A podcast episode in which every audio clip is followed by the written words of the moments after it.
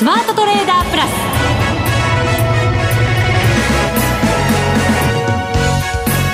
全国のリスナーの皆さんこんにちは。内田まさです。この時間はザ・スマートトレーダープラスをお送りしていきます。この方をご紹介しましょう。国際テクニカルアナリスト福永博之さんです。こんにちは。よろしくお願いします。よろしくお願いしますえー、さて日経平均株価ですが大幅反発となりました。600円を超える上げ幅で2万8000円台を回復しています。はい。なんか昨日の下落といい、はい、今日の上昇といい、うん、なんとなくちょっとあの明日の S q 絡みのというか、はい、ね、メジャー S q 絡みのなんか売買のような気がしてしょうがありませんね。そうですか。はい。どういういやあのー、値幅を取りたいっていうそういう売買かなっていう感じですよね。そうですか。はい。値幅を取りたい。そう値幅をこう取りたいっていうまあ要はえー、先物ってほらあの1000倍なのではい、で10円単位でラージは動くんですよね。10円あの予備値で。でそれでいくと、まあ、1万円ずつ変わるわけですよ、はい。ね、だとすると600円動けば。大きいですね。ねすごい金額になりますよね。そうですね。えー、ですから、まあ、そういうふうに考えると、まあ、先物のプレイヤーの人たちか、まあ、あるいはあのトレードしている個人の方も含めて、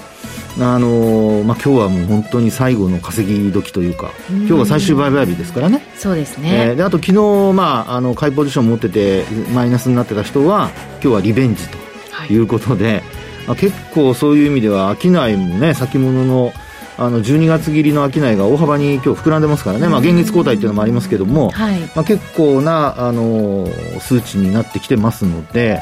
まあ、そういうところ見てもやっぱり先物のですね、えー、商いあるいは意識した S q を意識した動きというのが今日あの、まあ、多かったんじゃないかなっていうふうには思いますけどね。うんそうするとその動きから受けて明日の S q はどんな動きをするのか、はい、また S q 後はどんな動きをするのかそうですよね。今日しっかり考えていかないといけませんね。そうだと思います、まあ、あとはあの今晩、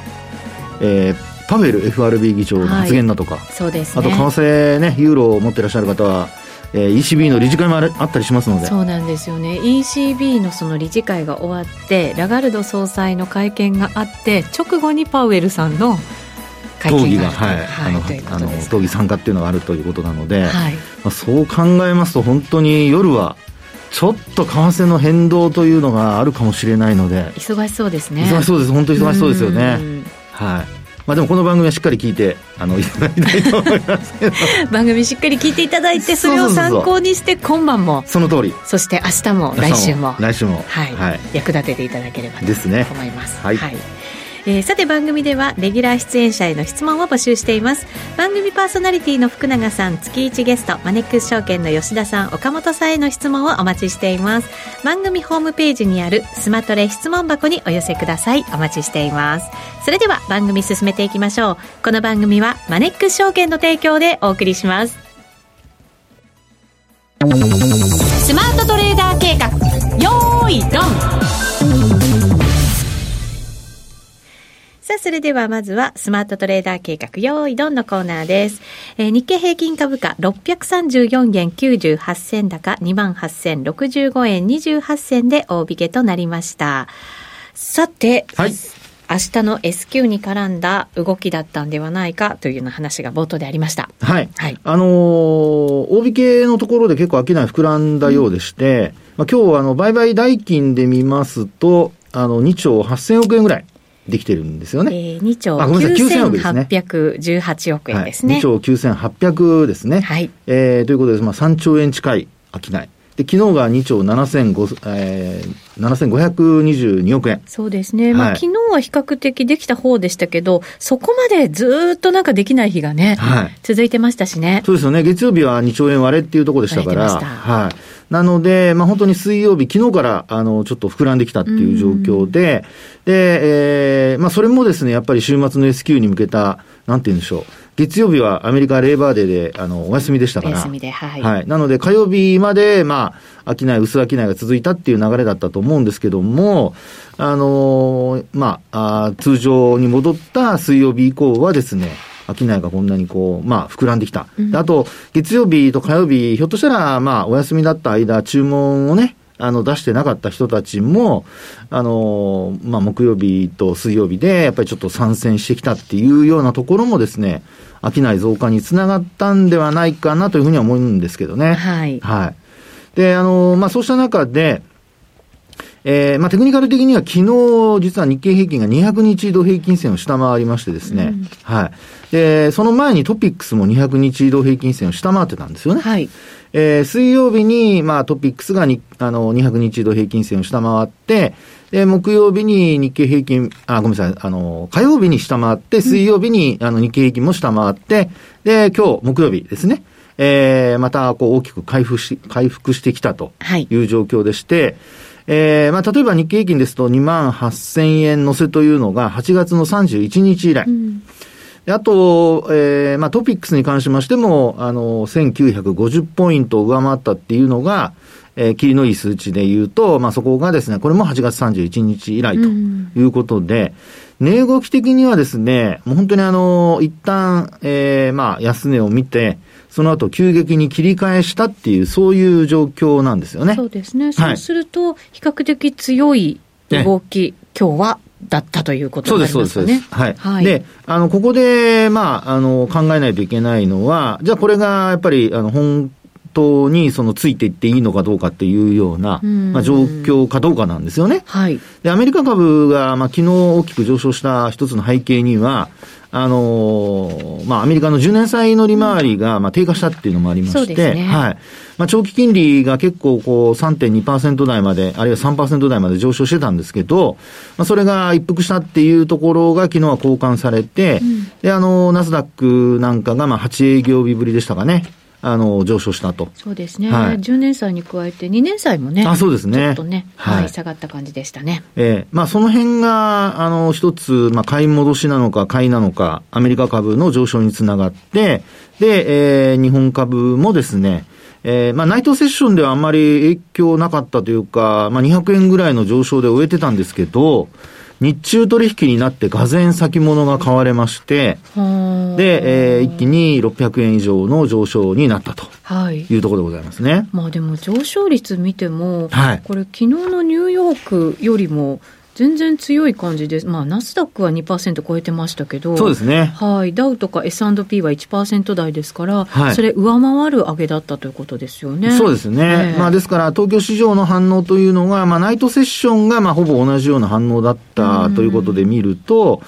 あの、日経平均の上昇っていうのは、そういう意味では、まあ、どちらかというと、その、ナスダックに近いような値動きになったというところになりますよね。はい、はいで、あとトピックスよりも日経平均の方が、あの、上昇率は大きいので、うん、まあ、その辺もやっぱり、あの、先物主導というにはちょっとまあ売買高多いので、あと売買代金も多いですから、先物だけというふうには言い切れないんですけども、あの、まあそうした思惑的な動き、買いが入って、えー、株価引けまで、大引けまで、こうしっかりした値動きになったのではないかと。いうところでしょうかね。そうですね。これがだから続くかどうか、ついていっていいかどうかというところは、はい、明日のやっぱり S q をしっかり考えておかないといけないわけですね。そうですね。で、あの、実際にですね、えー、まあ、あこの2日間の売買高の、あるいは売買代金の上昇、増加というのは、まあ、株価的には昨日もあの下げ渋って終えてますし、はい、で今日は押し上げて終えてますから、うんエネルギー的にはやっぱり上昇の方に働いてるわけですよね。はい、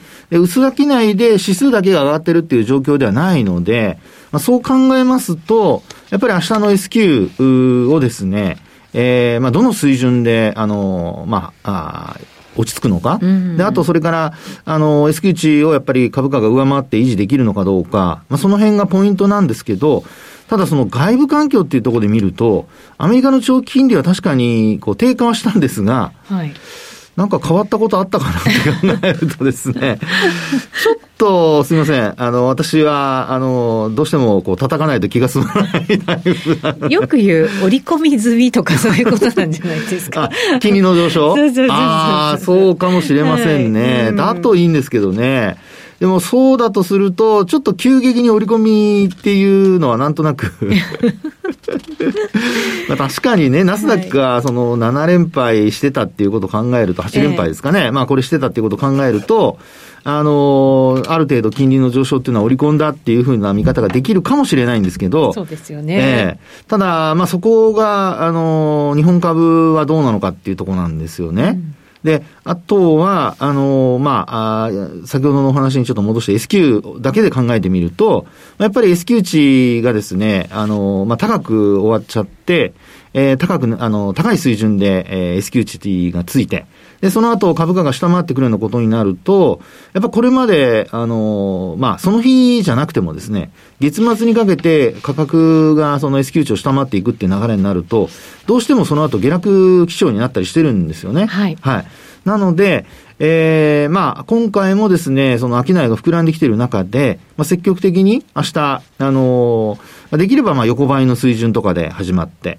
で、えー、その後株価が上昇、続伸というのが、まあ一番、あの、買い方にとっては理想的なパターンで。うん、そうですね。なんか続きそうですもんね。はい、ね、そうですよね。えー、で、値を保って週末を終えると。はい。で、えー、あとは、まあ、あその、えー、週末のアメリカ市場を見て、また週初の月曜日に、こう、備えるというような、まあ、そんな状況なんですよね。うん、ただ、そうした中で気になるのは、冒頭もお話しましたように、今晩は ECB の理事会があって、あと、あの、パウエル、あそうですね、パウエル FRB 議長の、あの、討議での発言もちょっと注目されると。はい。えー、まあ、後で為替をお話しますけども、あの、外部環境で大きく変わったっていうと、本当為替がね、円安に触れてることと、はい、それからあと、まあ、今お話したような金利の、アメリカの長期金利の一服だとか、まあ、その辺はあるんですが、ただこれ、今の段階ですと、業績はちょっとね、判断難しいじゃないですか。うん、そうですね。もう一巡してますしね。一巡してますしね。ただその、海運株が、まあ、昨日大幅に下げて、はい、で、今日ちょっと戻してはいるんですけど、まあね、日本郵船の社長のお話をちょっと インタビュー記事を見ると、あれって思っちゃったりとかですね。本当に大丈夫なのかと。まあ、あの、読んだ方はもちろんね、ご存知だとは思うんですけども、えー、まあ、あの、年内のですね、これ期限までちゃんと言ってましたからね、リセッションは避けられないとか、ね、リセッションに入る可能性があるとか、あと、コンテナ船の、あの、まあ、運賃のその高止まりというのは、まあ、あ一服するだろうと。ですから、これ聞いて本当に株買っちゃうのかなみたいな。海運株はもちろんその日は下げたんですけど、インタビューが出た朝はですね。はい、ねえー、でも、まあ今日はもちろん全面高なので反発はしてるんですけど、あのー、もしこれがね、本当だとすると、あの、他の業種にもやっぱり広がる可能性十分じゃないですか。うん、確かにありますよね。ね。うん、ものの、まあ、要はこれまでもあの輸送コストが上がるとか、そういうようなことで価格転嫁してきたわけですけど、はい、まあ実際に価格転嫁はした後にコストが下がるっていうのは一番いいパターンですけど。そうですよね、えー、すぐにまた価格下げたりしませんからね。そうなんですよね。ですから、そういうふうになって利益率が上がるっていうことは、あの、企業にとってはいいんですが、ただ、あの、そこで、もしですよ、顧客離れじゃないですけども、購買余力が低下したりなんていうことに、まあ、これはあの、利上げのせいでね、っていうようなことになったら、まあ、あの、日本だけじゃなくもちろんアメリカも、その辺考えるとですね、ちょっと心配は心配なんですよね。で、まあ、ファンダメンタルズではそういったこうちょっと心配があるんですけど、テクニカル的にはじゃあどうなっていけば、あの、株価のその、えー、追いかけてもいいのかっていうところを考えますと、はい、えっと、日経平均はですね、実は今日の上昇でも、まだ、えー、25日移動平均線に届いてないんですよね。もうちょっとなんですけどね。もうちょっとです。あの、今日の、おまあ、終値ベースでの25日移動平均線を見ますと、28,258円。うん。はい。で、あと、5日線は今日ちょっと上向いてきましたので、えー、まあ、こちらはサポートとしてちょっと意識されると。そうですね。はい、なんとなく本当に支えてる格好になってますもんね。そうですよね。うん、あと、あのー、まあ、200日線は残念ながらまだ下向きで、えー、27,458円。はい。それからと75日線がまた上向いてまして、27,430円と。うん、ですから、反落しても、この27,400円前後ですよね。450円前後。ここで200日線、75日線が、まあ、今のところ、昨日の、まあ、支え、下支えで、えー、下げ渋ったってとこ見ると、まあ、やっぱり、この日本の移動平均線あたりが、あのー、一つの下げのめどで、ここさえ割らなければ、まあ、基本はですね、押し目買いというような、まあ、そういうことがですね、あの、今日の上昇でちょっと期待されるような形になってきたと。うん一方、また、あの、200、えー、25日移動平均線を上回ってくるようなことになれば、終値でですよ。はい。あと S q 値も上回ってくるってことになりますと、今度はですね、あの、期待されますのが、えっと、8月の29日と、うん、それからあと8月の26日、で、あと26日と、えー、っと、もう一つが25日。はい。これ何かというとですね、この3日間で窓が2つ開いてるんですよね。おそうですね。はい。で、この、まあ、よくその窓、埋めない窓はないなんてこと言ったりしますが、25日線超えてくることになると、この26日が実は一番高値になってまして、うん、28,792円。これ取引時間中。終値が28,641円。ですからまだ600円ぐらい上昇余地があるかもそうですね。はい。というところなんです。するとあれですよね。あの、6月の上旬につけている、ちょっと山がありますよね。で、3月のこれも中盤ぐらいですかね、つけてる山がありますけど、はい、2万8000ちょっと超えたぐらい。そうです、それもしっかりこう、超えてくるってことになりますから、より安定感増してくる感じにも見えますね、チャート的には、ね、そうですよね。ですので、あの、まあ、えー、ファンダメンタルズは先ほどお話したようなちょっと心配事はあるもののですね、えー、テクニカル的には、もちろんあの短期的な、あの、見通しということにはなるんですけど、今、内田さんが話してくれましたように、えー、25日線上回ってきますと、あの、3月とその6月のですね、それぞれ28,300円前後ですかね、うん、終値ベースで。まあそういったところを超えてくるということになって、これまで上限になってた、あの、上値の抵抗を超えることになりますから、ちょっとですね、安心感出てきて、うんで、えー、またまた2万9000円トライというのがですね、意識されるようなことになるのではないかというところです。はい、ですから、ね、はい、あの、2万7500円割ることがなければという、まあ、前提条件でありますけど、えー、そうしたことをちょっと明日の S q を境に、えー、現実のものとなるのか、あるいは逆に言ってしまうのか。うんまあ、ちょっと皆様よく見ていただければなというところですね。そうですね。トピックスの方は25日線にも今日タッチしてっていう感じですからね。そうですね。ええ、あの、トピックスの方はもう本当に、えー、今日終値ベースで見ますと、えー、2ポイントぐらいちょっと足りないんですけど、うん、取引時間中には上回る場面がありました。はい。0コンマ03ポイントですか？ちょっとですけど。はい、ちょっとですけど。なので、まあ、トピックスは続進してくれれば、25日線上回ってくると。そうですね。はい。で、あと、これも同じように窓開いてますね。えっと、26日と27日。えー、なので、まあ、そのあたりも、おまあ、埋めた後にこう、値を保たないといけないんですけども、えー、ただ埋めるっていうところまで水準まで上がってくれれば、あそこで維持してくれれば安心感出てきますので、日経平均とトピックス両方、はい。ぜひぜひ皆様明日以降見ていただいて、うん、まあ見てるだけじゃ 何もあの、何にもなりませんけど、えー、まあ少しトレードの参考にしていただければなと思いますね。超えてきたら、買っていい。はい。なんでそんな渋々なんですか？いやいや、買っていいっていうのはまあ皆さんの判断ですからね。まあそうですね。はい。はいえー、ぜひ参考にしてください。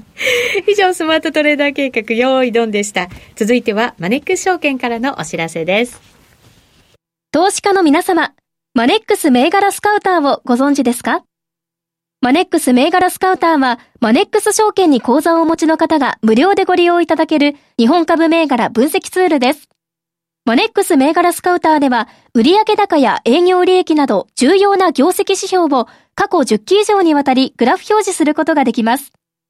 自分でデータを整理する手間をかけずに、長期的な視点で企業を分析することが可能です。また、マネックス銘柄スカウターには、10年スクリーニングという機能がございます。通常提供されているスクリーニング機能は、直近の通期業績や今期の会社予想などを対象にすることが多いのですが、10年スクリーニングなら、過去10年間の業績や直近の四半期業績での銘柄選びが可能なので、長期視点で自分に合った銘柄を探し出すことができます。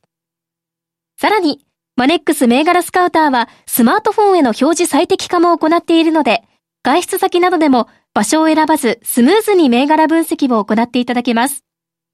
また、マネックス銘柄スカウターの活用術も、マネックス証券のセミナーやホームページで紹介していますので、ぜひご覧ください。マネックス銘柄スカウターは、マネックス証券に口座を開設いただくと、無料でご利用いただけます。マネックス証券の口座は、無料で開設できます。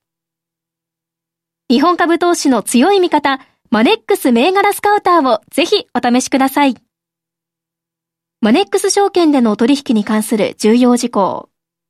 マネックス証券が扱う商品などには価格変動などにより元本損失、元本超過損が生じる恐れがあります。投資にあたっては契約締結前交付書面、目論見書の内容を十分にお読みください。マネックス証券株式会社、金融商品取引業者、関東財務局長、金賞第165号。スマートトレーダープラス。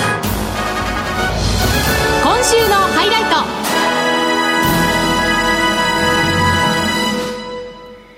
さあ、それではここからは為替の分析です。現在ドル円は143円81銭から82銭あたりでの取引となっています。今日も144円台乗せていた時間結構あったんですけれど、ここに来て144円ちょっと下回ってということですね。そうですね。はい。まあ、あの、為替、まあ、ドル円を見てみると、やはりその今話にあったように、えー、144円のもう本当5円ギリギリのとこまでですかね。うんあの、上昇する場面がありまして、で、そこから、まあちょっと今日は一服という感じですかね。はい、で、ローソク足見ますと、やっぱり上髭が結構長くなってて、で、あと、まあ昨日のあの値幅の範囲内でしか今日は動いていないというところなんですよね。うん、まあイベント待ちって感じですかね。ねはい。なので、まあ、そのあたりが、あの、今、野千さんの話にあったように、まあ、一つはイベント待ちで、うん、えー、なかなかそのドルも、円も、あるいはユーロもちょっと動かしづらいのかなと、はい、売買しづらいのかなっていうところだと思いますね。はい、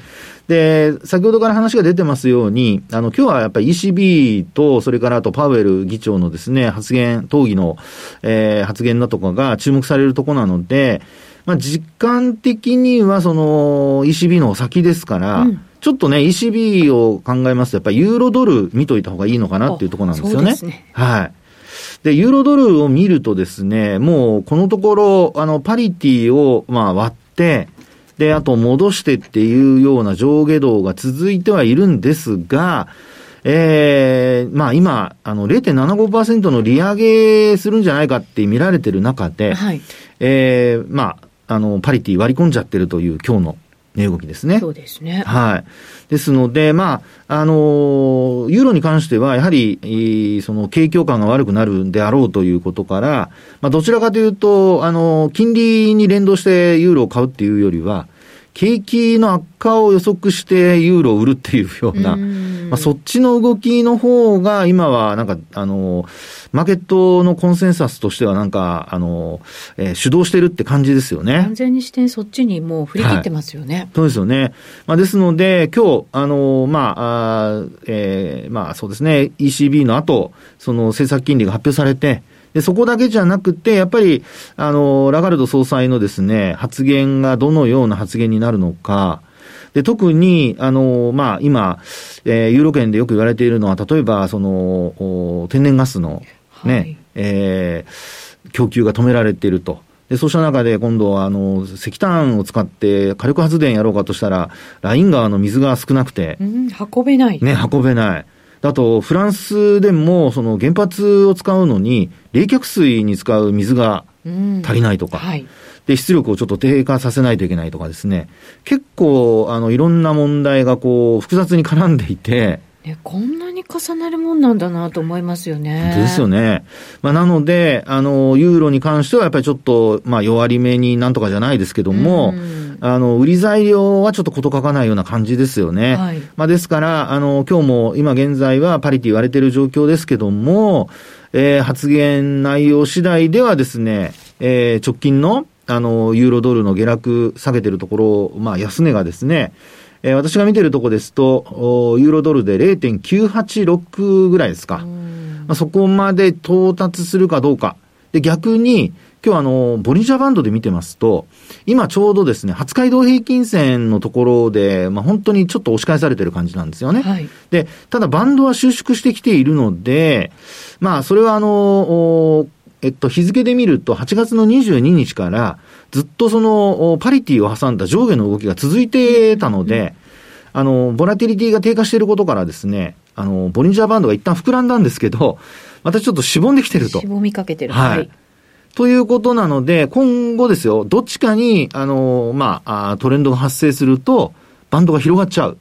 で、広がるとですね、そのまま、あの、まあ、下に行けばさっきお話したような安値を切るとか、あるいは上に行くと、直近の高値で見るとですね、えー、これはまた、あの、8月の26日なんですけど、パリティを超えたところで、1.0089とかいうところありますね。うん、なので、まあ、そういったそのレンジを、あの、ブレイクするかどうか。これが、まあ、ユーロドル、それからあと、まあ、ユーロドルの、あの、動きと、それからあとは、あの、まあ、ECB、それからラガルド総裁の発言。で、後に、あの、ユーロドルですから、ドルも関係してくるので、まあ、パウエル議長がどんな討議での話をするか。はい。ですから、こう、何段構えというんでしょうかね。三段構えとは言わないな、何段構えでしょう。まあ、結構、その、構えとかないと。いや、そうですね。ええーですからあんまりね、ポジション振り回されないように持たないようにする、あるいはトレンドが発生してから乗るというふうにする方が、まあ、ユーロドルに関しては、まあいいんじゃないかなというふうには思いますけどもね。そうですね。もちろんこれ、はい、ECB も強気の発言になるっていうことの方が、はい、なんとなく可能性としては高いのかなと思ったりするんですよね。このやっぱり物価がなかなか下がらない中で、はい、ECB はやっぱり利上げしていかなきゃいけないっていう立場なんでしょうから。そうですね。ただその後のパウエルさんも、この前のジャクソンホールの発言聞くと、弱い発言なんて出るわけないっていうなんか感じじゃないですか。ですよね。ねであと昨日のね、ブレイナードあの副議長ですか、はい、の発言もですね、結構高波的だったのに、まあ、マーケットはどうもあの、まあ、昨日のあれだけ見ますと、債券なんかはちょっとポジション調整なのか、一旦裏、あの、買われて、買い戻されて、えー、終えたっていうような状況になってますから、その辺ね、あの、一概に言えない部分はあるんですけど、そのポジションの絡みだとかと考えるとですね、でも、少し、その発言、内田さんが言うように、弱気の発言は出ないと思いますので。決して今出すべき時ででもないでしょうね、そうですよね。ねえー、まあ、ですから、ちょっとですね、その辺は、あの、皆さんも判断難しいところだと思うんですけど、初動に乗っかるか、あるいは動きがちゃんと出て落ち着いてから乗っかるか、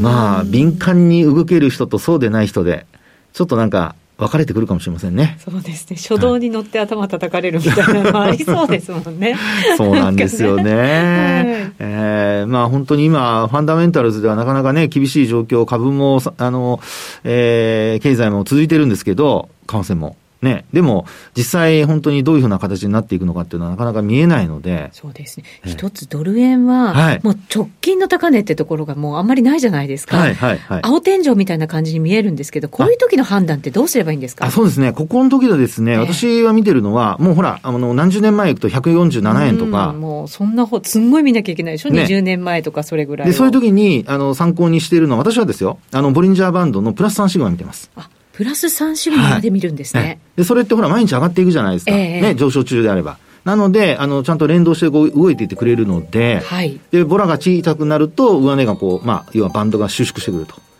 なので、上値の目処っていうのは、まあ、プラス3シグマ、マックスで。なるほど。そのあたりを一つ、まあ、参考にするといいんじゃないかなと思いますけどね。わかりました。3シグマ消しちゃってたんで、ちょっと表示します。消さないで。早速表示します。私のことも消さないで。記憶から。そんなことない。うわ、怖い。内田さん。女性は怖いですね。いやいやいや、ぜひ皆さんも参考にしていただければと思います。はいえー、ここまでのお相手は福永博之と内田まさでお送りしました。それでは皆さんまた来週,、この番組はマネックス証券の提供でお送りしました